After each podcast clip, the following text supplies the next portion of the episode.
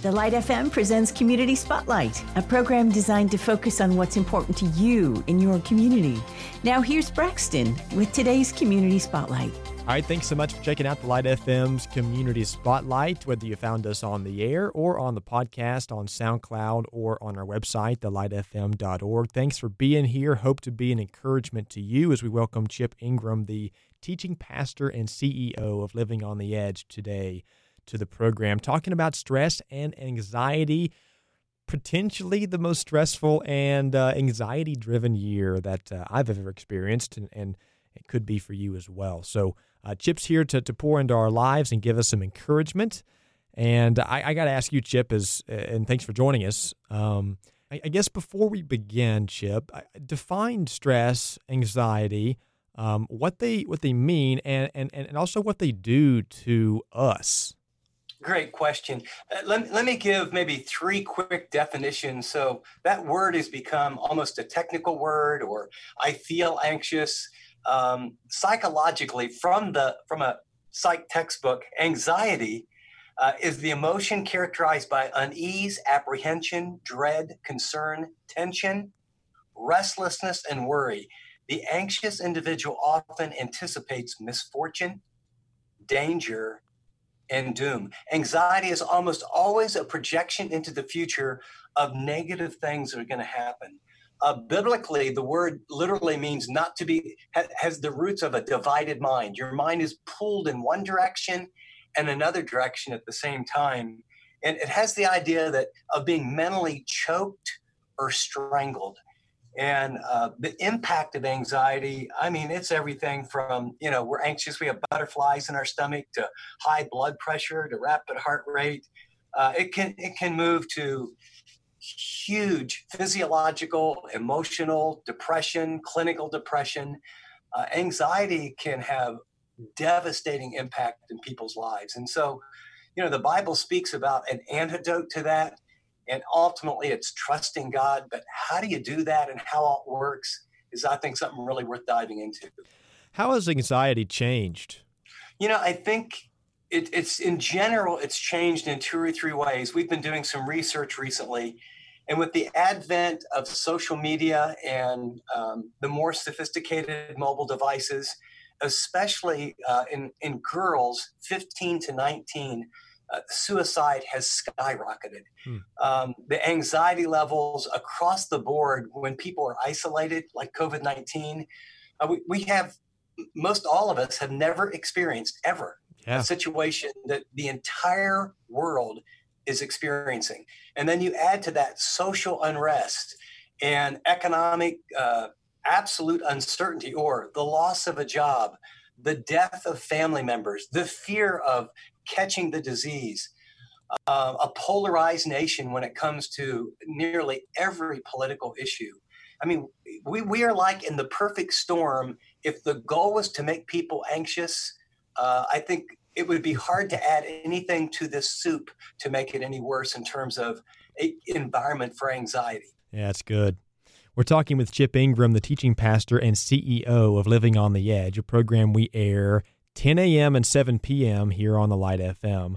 Chip, what do you do biblically when you when you discuss stress and anxiety, especially now with folks dealing with a political climate that that is there's stress on both sides. But uh, what do you do? What do you go biblically uh, to answer some of those questions about how folks deal with anxiety specifically?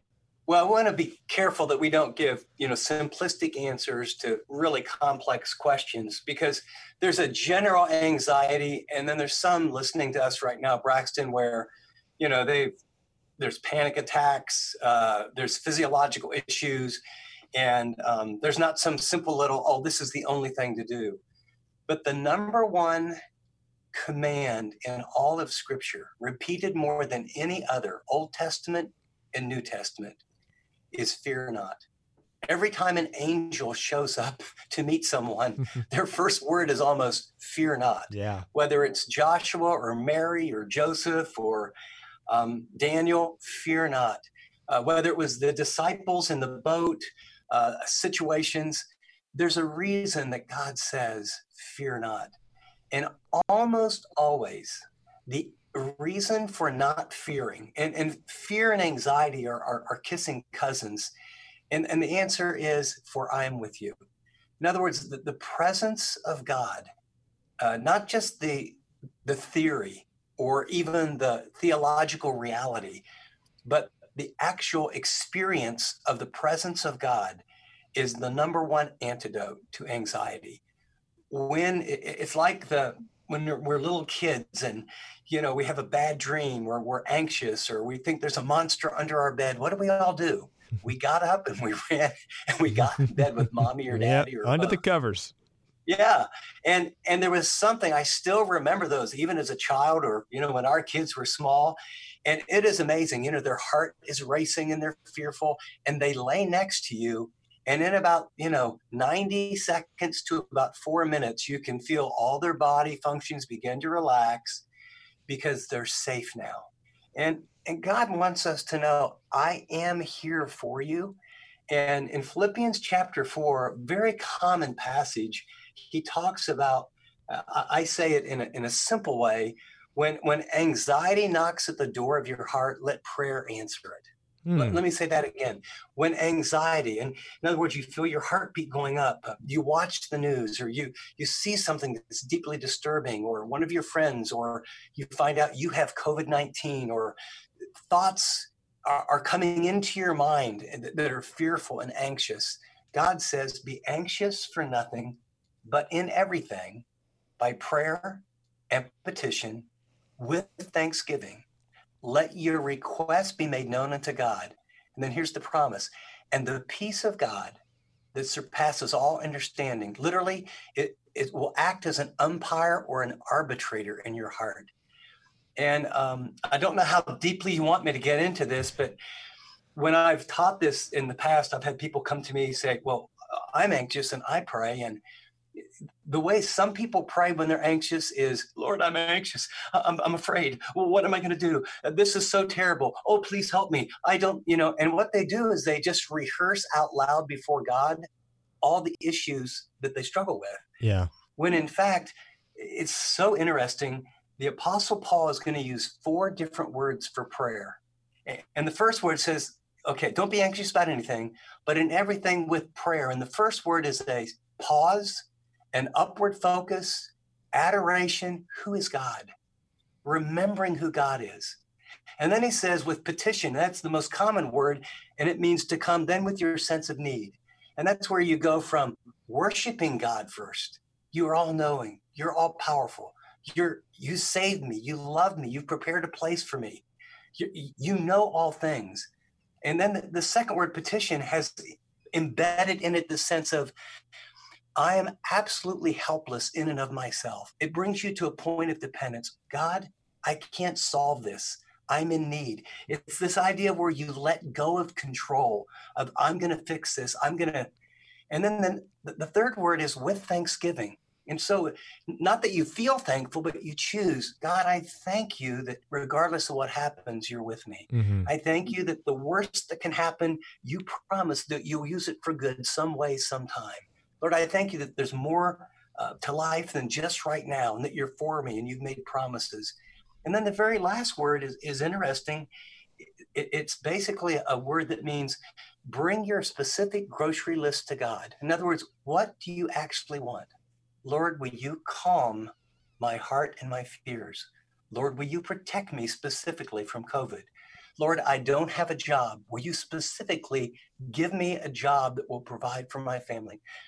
And so when you walk through uh, that type of prayer, where it's a high view of God, a recognition that you can't solve it, a giving of thanks, and then a bringing of your specific things. In my journal, when I, you know, I feel anxious like everyone else, and you know, what about this and what about that, and you know, are we going to be able to pay our employees, or mm-hmm. how many of our employees or family members have got COVID, and what are we going to do, and what about the future, and you know, I, you know, I I, I do this in my journal and I write it out, Braxton. And then when I get to, then I'll put a little box. I take my deepest anxious concerns and I turn them into prayer requests. And I have a journal that's filled with little boxes with check marks and dates. that when I get really anxious, I go back and I think, wow, you know, we went through cancer together. God delivered. Boy, I remember when one of my kids went through this horrendous time. God delivered. Wow, I can remember when we couldn't even pay a bill and God delivered, or we actually made some major changes to our lifestyle. So, you know, I, I, think it's it's drawing near to God, but it's not kind of there's not this little magic bullet. I think you you enter into a process where your mind and your heart gets aligned. Chip, if you were to encounter somebody um, that's dealing with anxiety, something that's been on their back for a long time, and they're like, you know what, that that I've had enough. I'm tired of this weight on my shoulders. What would you say to them? And what's what's the first piece of advice you you would tell them to to do? Uh, one is I'd sit down, um, only because I really love a good cup of coffee, and I'd get to know what's going on in their life and their heart. And then if they just said, "Okay, Chip, if you if you were gonna if you were my coach, my spiritual coach, and you were giving me a game plan, what how can I at least attack this?" First of all, if it was really off the charts and there's physiological issues, I would want to make sure that it's not it's not physical. And I mean, there are clinical issues, and I want to make sure that we don't just say, "Hey, read and pray," when uh, people might be clinically depressed and really need to see a medical doctor and a Christian counselor, etc. But with sort of general anxiety for all of us, I would say, "Here's what I want you to do. I want you to set your alarm 20 minutes early." And no matter what, when you wake up, do not look at your phone. Um, do not put it on the TV. I want you to meet with God. And I want you to go to Philippians chapter four. And for the next week, all I want you to do is read the first, you know, nine verses slowly and little by little memorize verses six uh, through nine. And, and just let that in whatever version you want to talk out loud to God. Second thing is, no matter what happens today, I want you to get a good workout. I, I want you, you, need to get sweaty. That'll kick endorphins in, and that'll help them. And also, uh, if it's only 15 minutes, but meet with God, do something physical, and then no matter what your work schedule, I want you to have one good talk with someone you really trust. And all I want you to do is ask two or three simple questions. Uh, how are you feeling today? Where is God speaking to you? And how could I help you? And and all those three things do is they set your mind and your focus on the Lord. And as a man or woman thinks, so is he, or so we become. Second, you're it's amazing what happens when we get some vigorous exercise in terms of what it does for our body and what it does for our mindset and just the sense of accomplishment. Um, and then the third thing is if you get connected to other individuals where you can honestly share what's going on. And the last question is, you know, what's going on in their life? Angst happens with a sense of helplessness. We have to be a part of the solution. It's an amazing thing that when you're anxious or hurting, if you'll look for someone else that is really struggling and you serve and help them, mm-hmm I don't understand it all, but it's that sort of spiritual law of give and it'll be given unto you, good measure, pressed down, shaken together, running over back into your lap. Um, I, will close with a story that's been helpful. Karl Menninger, the Menninger Clinic, great psychiatrist, psychologist, and uh, the story was told of a man who was clinically depressed, and they tried everything, the most drastic treatments. They he couldn't break out of it, and I thought he was probably you know going to go completely under and finally dr Menninger came in and to his hospital room and they tried everything. And he said you know um, we really can't can't help you but i just like you to do i'm writing a prescription and here's what i want you to do uh, I, I don't care if you feel like doing it or not. And here's the names of other people that are either clinically depressed or they're dying of cancer. And I'd like you to just go there, ask them how they're doing, and give them a word of encouragement. And for a week, what he was to do is to go around to uh, these people that were hurting. And after a week, he broke out of his depression. Wow. There's something about getting our focus off ourselves. Yeah. Really good advice. And, um, and Chip, I, you know, thank you so much for taking some time today to, to sit down with me and, and give me some advice that I'm going to be using. And I know those listening will also will also use as well. Um, if you'd like to hear more from Chip, you can find him on all the social medias Facebook, Twitter, Instagram. Don't know if he's on TikTok yet, but uh, the other ones, uh, you can find him, Chip Ingram, or just search Living on the Edge on Facebook and also livingontheedge.org. Chip, again, thanks so much And, and here at the Light FM Chip, we're, we're going to continue praying for you and, and your ministry um, in the days ahead as, as the end of the year is, is, is coming up. Thanks so much, Chip. My privilege, great to be with you. And Father, we both ask right now for every single person listening that you would encourage them, that you would give them a high and clear view of you, that they would feel your love today, and that you would deliver them from the anxiety and the fear and the stress they're experiencing. In Jesus' name, amen. We hope you enjoyed today's Community Spotlight covering issues that matter to you in your community. If you have a suggestion for a future program, just call 800 330 9648. That's 800 330 9648. Be sure to join us next week for another Community Spotlight with Braxton on The Light FM.